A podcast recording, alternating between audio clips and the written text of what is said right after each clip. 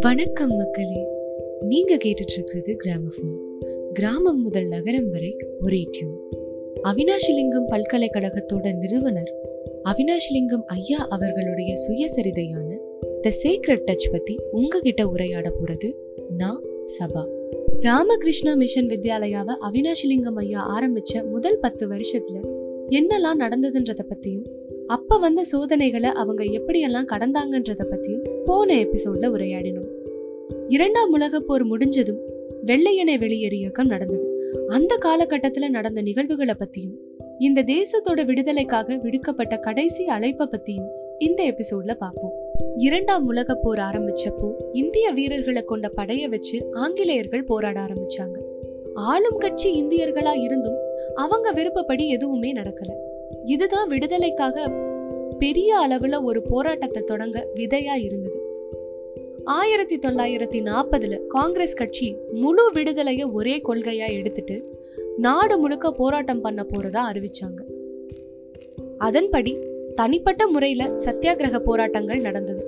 அத காரணம் காட்டி பல காங்கிரஸ் தலைவர்களை ஆங்கிலேயர்கள் கைது பண்ணாங்க. இந்த முறை ஆறு மாசத்துக்கு சிறை தண்டனை விதிச்சாங்க.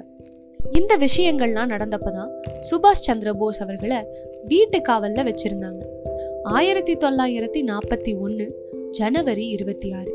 நாடு முழுக்க சுபாஷ் சந்திர போஸ் அவரோட வீட்டில் இருந்து எப்படியோ தப்பிச்சு ஓடி போயிட்டாருன்ற செய்தியை கேள்விப்பட்டுச்சு. அவரோட வீட்டை இருபத்தி நான்கு மணி நேரமும் காவல்துறை கண்காணிச்சுட்டே இருந்தது. அப்படி இருந்தும் அவர் எப்படியோ தப்பிச்சு ஓடி போயிட்டாருன்றது மட்டும்தான் அப்ப தெரிஞ்சது. அவர் எங்க போனாரு? எங்க மறைஞ்சிருக்காருன்னு எதுவுமே யாருக்குமே தெரியல. ஆயிரத்தி தொள்ளாயிரத்தி நாற்பத்தி ஒன்னு நவம்பர்ல தான் அவர் ஜெர்மனி கிட்ட உதவி கேட்டிருக்காரு. பெர்லின்ல இந்திய விடுதலைக்கு உதவ சொல்லி பேச்சுவார்த்தை நடத்திட்டு இருக்காருன்னு செய்திகள் கிடைச்சது. அதுக்கு அப்புறம் ஜப்பானோடையும் பேச்சுவார்த்தை நடத்தி உதவிகள் கேட்டார். பேச்சுவார்த்தைகள் நல்லபடியா முடிஞ்சதும் ரேடியோ பெர்லின்ல தேசப்பற்ற ஊக்குவிக்கிற மாதிரி அவர் பேசின விஷயங்கள் ஒளிபரப்பப்பட்டுச்சு. இந்திய நாட்டோட விடுதலை கிட்ட வந்துட்டதா எல்லாருக்கும் ஒரு நம்பிக்கை கிடைச்சது. இந்த நிகழ்வுகளுக்கு பிறகு ஆயிரத்தி தொள்ளாயிரத்தி நாற்பத்தி ரெண்டு ஆகஸ்ட்ல தான் காங்கிரஸ் கட்சி ஒரு கூட்டம் போட்டாங்க. அதுக்கப்புறம் காந்தியடிகளோட கொள்கைகளுக்கு ஏத்த மாதிரி தான் விடுதலைக்கான போராட்டம் இருக்கணும்னு முடிவு பண்ணாங்க. அஹிம்சை மூலமா தான் இந்த நாட்டுக்கு விடுதலை கிடைக்கணும்ன்றதுல உறுதியா இருந்தாங்க. வெள்ளையனை வெளியேறு இயக்கம் ஆரம்பிக்கப்பட்டுச்சு. இந்த முடிவுகளை எடுத்ததுக்கு அப்புறம் கொடியேற்றம் நடக்கிறதா இருந்தது. அப்பதான் காந்தியடிகளும் மத்த காங்கிரஸ் தலைவர்களும் கைது செய்யப்பட்டாங்க. அப்போ அவினாஷ் லிங்கம் ஐயா பாம்பேல இருந்தாரு. திரும்பி கோயம்புத்தூர் வந்ததும் அவருக்காக அரெஸ்ட் வாரண்ட் காத்துட்டு இருக்கும்னு அவருக்கு நல்லாவே தெரியும். ஆகஸ்ட் பதினேழு ஆயிரத்தி தொள்ளாயிரத்தி நாற்பத்தி ரெண்டுல ராமகிருஷ்ணா மிஷன் வித்யாலயால காந்தி ஆரம்ப பயிற்சி பள்ளியோட தொடக்க விழால ஐயா பங்கெடுத்துக்கிறதா இருந்தது. அந்த விழா முடிஞ்சதும் ஐயா கைது செய்யப்பட்டாரு. முதல்ல கோயம்புத்தூர் மத்திய சிறைக்கு அவரை கூட்டிட்டு போனாங்க. அங்க இருந்து வேலூர்ல இருக்க சிறைக்கு மாற்றப்பட்டாரு. இந்த முறை கைது நடவடிக்கை ரொம்ப கராரா இருந்தது. அதை எதிர்த்து போராடின மக்கள் கொடூரமான முறையில தாக்கப்பட்டாங்க. ரொம்ப மோசமான பல நிகழ்வுகள் நாடு முழுக்க நடந்தது. தமிழகத்துல காங்கிரஸோட சம்பந்தப்பட்ட பலர் போராட்டங்களை முன்னெடுத்து நடத்த ஆரம்பிச்சாங்க. சிறையில அவினாஷிலிங்கம் ஐயா இருக்கும்போது இந்த போராட்டங்களை பத்தி கேள்விப்பட்டார். திருப்பூர் குமரனை எப்படி தலையிலேயே கொடூரமா அடிச்சாங்கன்ற செய்தி அவருக்கு கிடைச்சது. பி. எஸ் சுந்தரமோட ரெண்டு காலையும் அடிச்சதுல அவரோட ரெண்டு காலுமே ஃப்ராக்சர் ஆன விஷயத்த கேள்விப்பட்டார். இந்த மாதிரி பல தாக்குதல் பத்தின தகவல்கள் அவங்களுக்கு தொடர்ந்து கிடைச்சிட்டே இருந்தது. ஆனா என்ன நடந்தாலும் மக்கள் யாருமே திரும்பி போகல.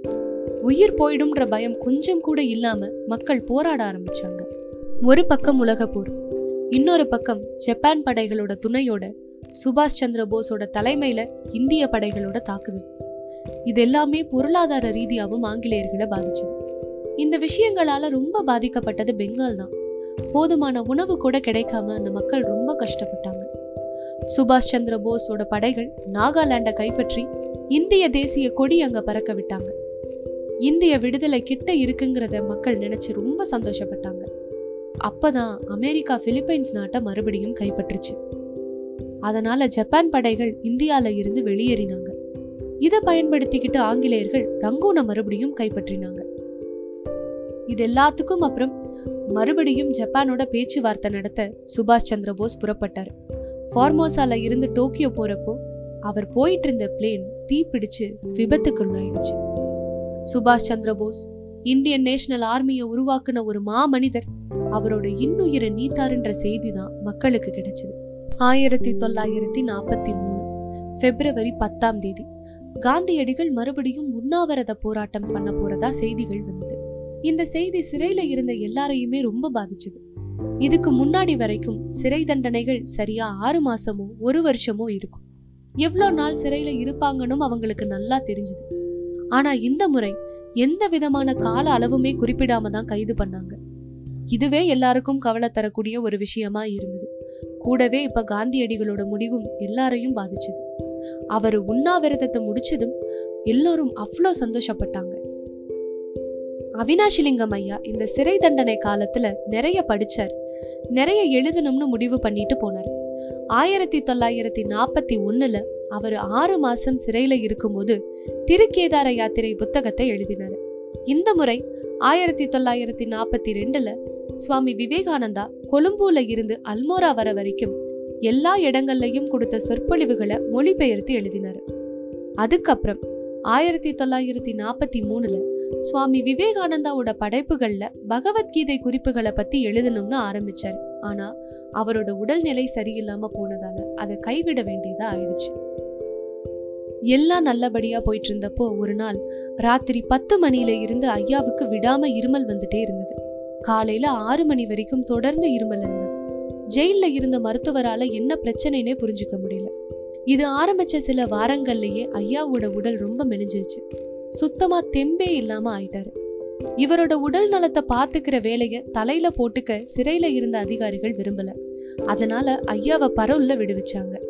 சிறையில இருந்து ஐயா விடுவிக்கப்பட்டதுக்கு அப்புறம் என்னெல்லாம் நடந்ததுன்றத பத்தி அடுத்த எபிசோட்ல பார்ப்போம் இதுவரை உரையாடியவள் சபா. அடுத்த வாரம் இன்னொரு எபிசோடோட உங்களை வந்து சந்திக்கிறேன். நீங்க கேட்டுட்டு இருக்கிறது கிராமஃபோன் கிராமம் முதல் நகரம் வரை ஒரே டியூன்.